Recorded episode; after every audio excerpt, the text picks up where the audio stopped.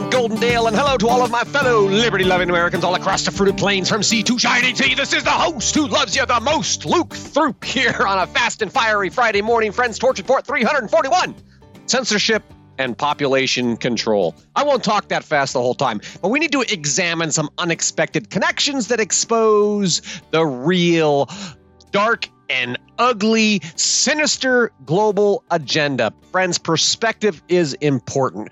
I'm sorry I'm getting this out a little bit late today. I went down the rabbit hole. There's so much stuff here. I'm going to try to squeeze it into 20 minutes-ish, but I might end up going a little bit long. But please bear with me because this is really important stuff. Perspective is important. And if you've been with me for a while, you already know that population control is at the root of the globalist agenda. I've written lots of reports about it, lots of podcasts about that. This report today, Torch Report 341, is going to provide further evidence of just how far back this agenda goes and how it kind of interlocked it is, and kind of document those direct connections to eugenics in the process. But first, because it's Friday, I want to frame the conversation in light of some current news, so as to keep the relevance of this disturbing reality readily apparent. So it does all connect together. But first things first, friends, did you notice how Donald Trump has evaporated from the headlines? Just like that. Snap, you know. Why? What happened to Trump? What's going on? I don't know. You know, the reason is simple.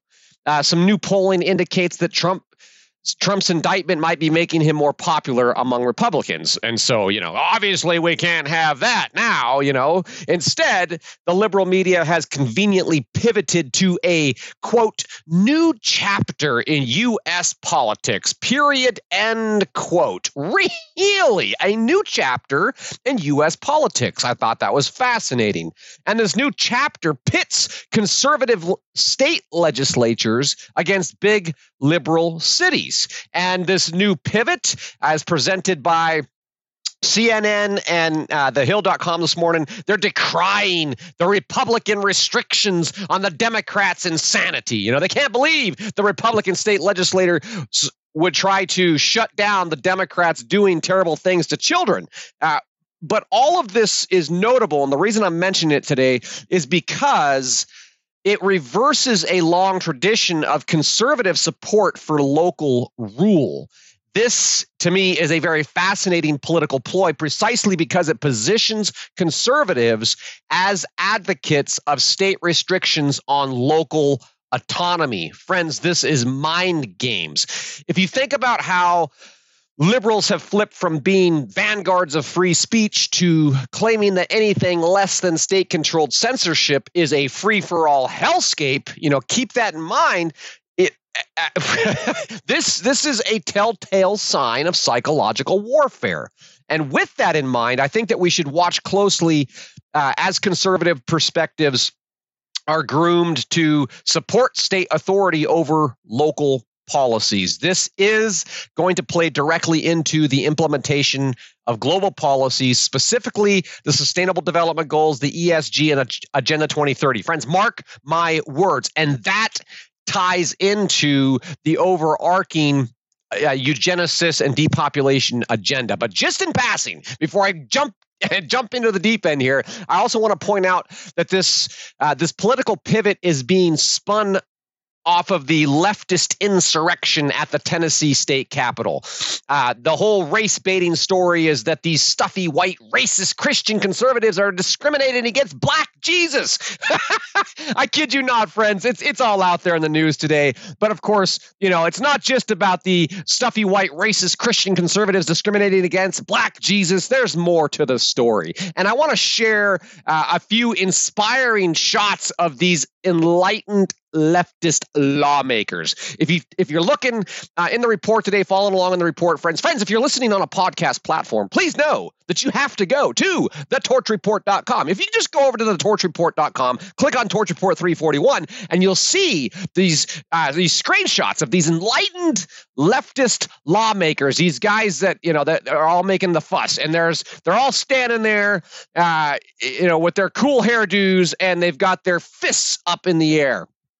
And of course, you know, does that stand out to you? Geez, I don't know, you know. Put another screenshot in there of the, you know, Bernie Sanders with his fist in the air, all the commies with their fists in the air. And you know what that means. Friends, it's Friday. So drum roll, please. Boom. The commies are taking over the world. But all joking aside, friends, if you haven't read my special report on communist mind control, you probably should. It does explain exactly why this is all happening, of course, how they're pulling this off. But just to quickly connect the dots, as expounded upon in Torch Report 191, why commies suck. You know, communism has led to the starvation and death of over 100 million people in the last century. Now, with that in mind, we think about how the global cabal has openly declared the intention to take control of the means of production and consumption, of course, to save the planet.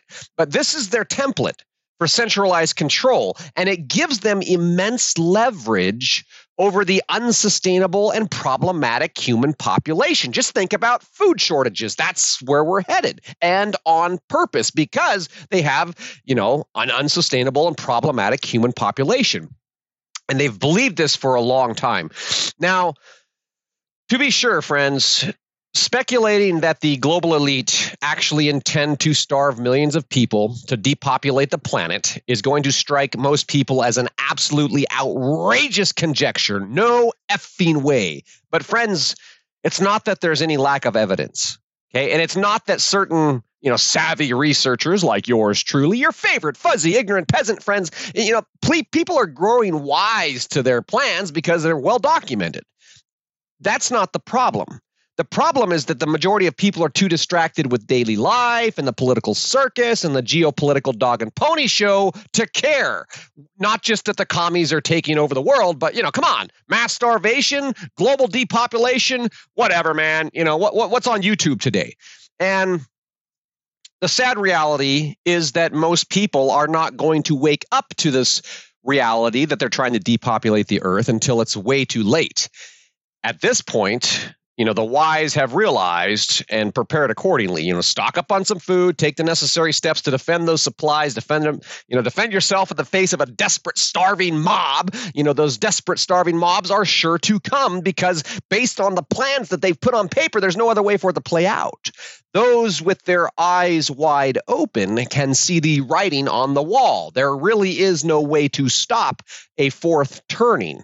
But friends, this fourth turning is different. So I think we just now zoom out, zoop, you know, way out. Consider that the global elites are now using weaponized AI to control emerging public perceptions. And with that, the most sinister aspects, the most sinister aspects of their agenda can now manifest. It can now come to light. They can make it happen, and they can do it without making too many waves. The most heinous crimes against humanity can now be conducted in broad daylight, and most of the peasantry will remain none the wiser. And the same goes for the blatant, you know, political corruption, the public persecutions, and all this kind of stuff. This is really the power of fusing state-controlled censorship with fifth-generation warfare. Now they can finish their unfinished agenda. There's, you know, so much to say here, friends. But do you recall last summer? It was in July. The Georgia Guidestones were destroyed, and at that point, if you're not familiar with it, I put the link there in the report today, friends. But at that point, I painstakingly connected the dots between mass vaccinations and the depopulation eugenicist agenda. And the hypothesis explored in, Torch Report 160, Threading the Needle of Truth. The hypothesis was that the global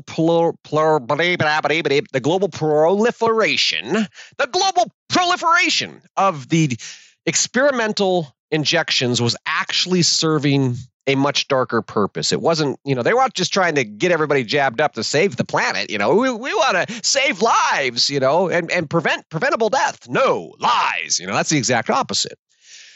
this whole, launch of the Great Reset, which was COVID-19, the Great Reset, it was kicked off by releasing a genetically modified virus that, was wreaking havoc around the world. Could it be that by releasing that virus and in giving everybody, shooting everybody up with these experimental injections, could they have achieved their objective to leave room for nature, according to the Georgia Guidestones? Keep the population at about 500 million and leave room for nature. Do not be a cancer upon the planet, okay?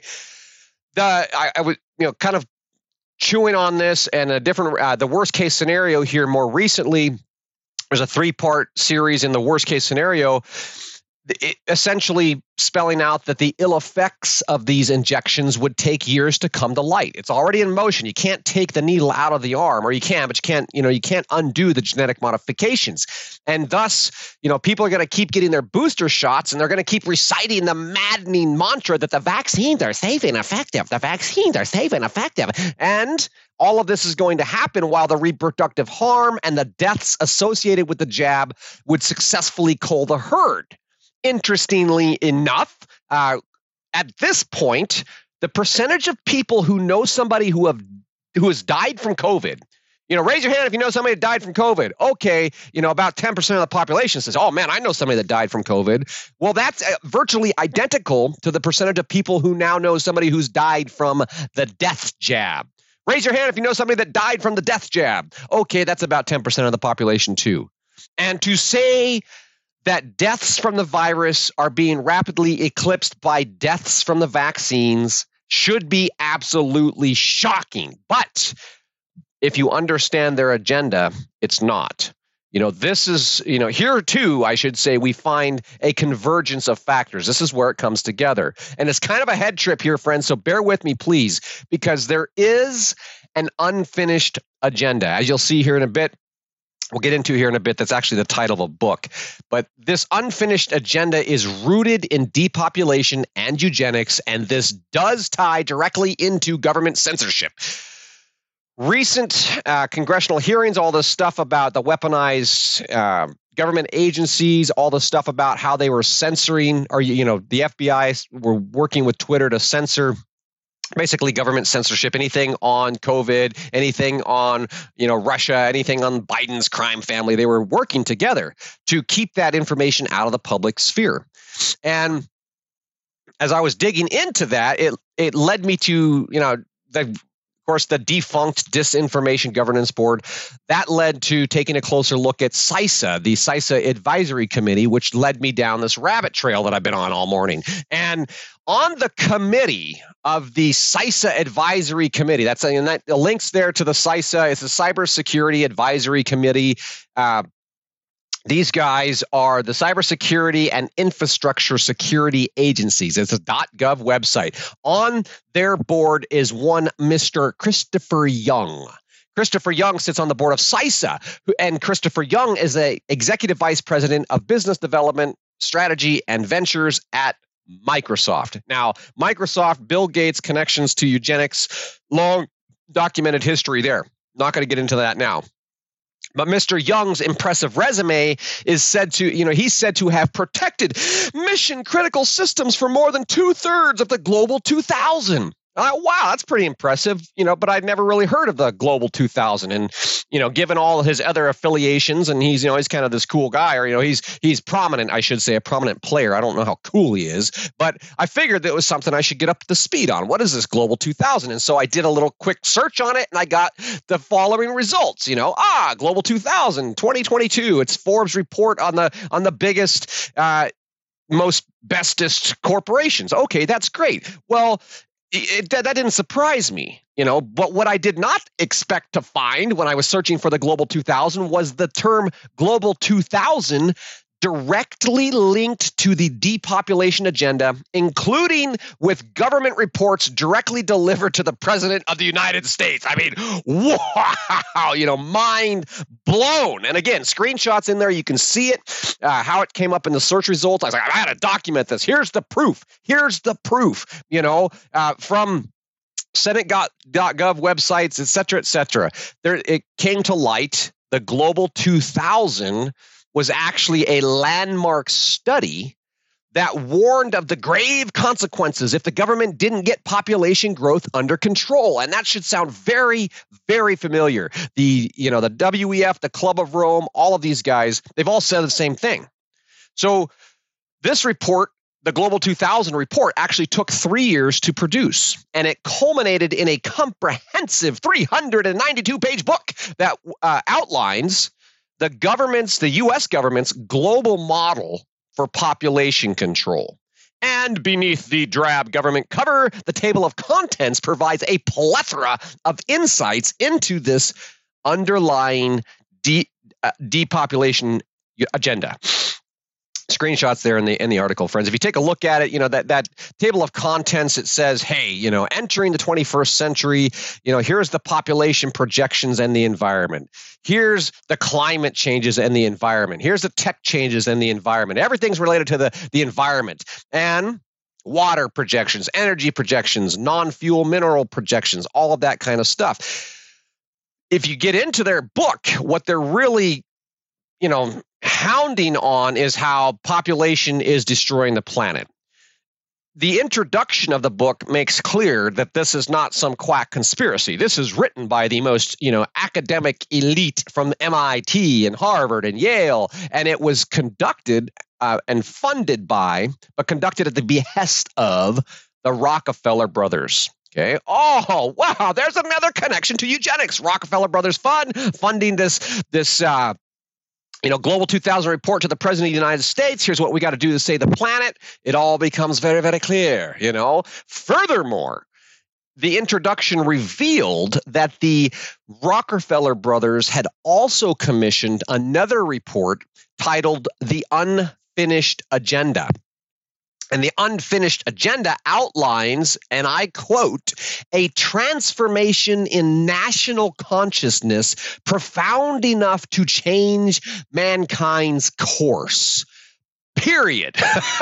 Holy shnikes. The Rockefellers, commissioned the unfinished agenda, which outlines a transformation in national consciousness profound enough to change the course of mankind. Friends, this is exactly what we've been talking about, this transformation of consciousness. Holy smokes, my mind's exploding, Not surprisingly, the unfinished agenda was backed by a bunch of radical environmentalists who were organized as the Environmental Agenda Task Force. Again, all government-funded stuff here, and Rockefeller Brothers, government-associated, I should say, funded by the Rockefeller Brothers here. But all of the associated organizations in the unfinished agenda are... they're pretty familiar. Most of you get into it, it's the Friends of the Earth and the Wilderness Society, the National Wildlife Federation, the Autobahn, all of this kind of stuff, the Environmental Defense Fund, again, radical environmentalists. But there was one that stood out to me, and that was an organization called the Zero Population Growth Organization. So in the Citizen's Guide to Environmental Policy, the Unfinished Agenda, sponsored by the Rockefeller Brothers, presented to the U.S. government for policy, okay, this zero population growth is in there. Now, when I saw that zero population growth, I thought, now that sounds like an agenda to me, Could this be the agenda of the unfinished agenda? Could their unfinished agenda be zero population growth? And could this unfinished agenda of zero population growth be tied into the Great Reset and Agenda 2030? A quick search, looking into it, revealed that zero population growth has been rebranded to a more palatable sounding Population Connection. Link to the website there in the report today, friends. And a quick glance at the Population Connection, which is it's the modern... the rendition. It's just a new wrapper on the same group of radical environmentalists who are trying to depopulate the earth. But this website of the Population Connection now shows they are absolutely in lockstep with the globalist agenda. So all the UN Sustainable Development Goals, etc. And of course, that really comes as no surprise, right? They say overpopulation threatens the quality of life of people everywhere. Oh my gosh, what a threat to the quality of life overpopulation must be. We don't need all these worthless, mouth-breathing, meat-eating peasants around. We're destroying the planet. We'll get to, oh gosh, guys, it gets better. It gets better. Okay.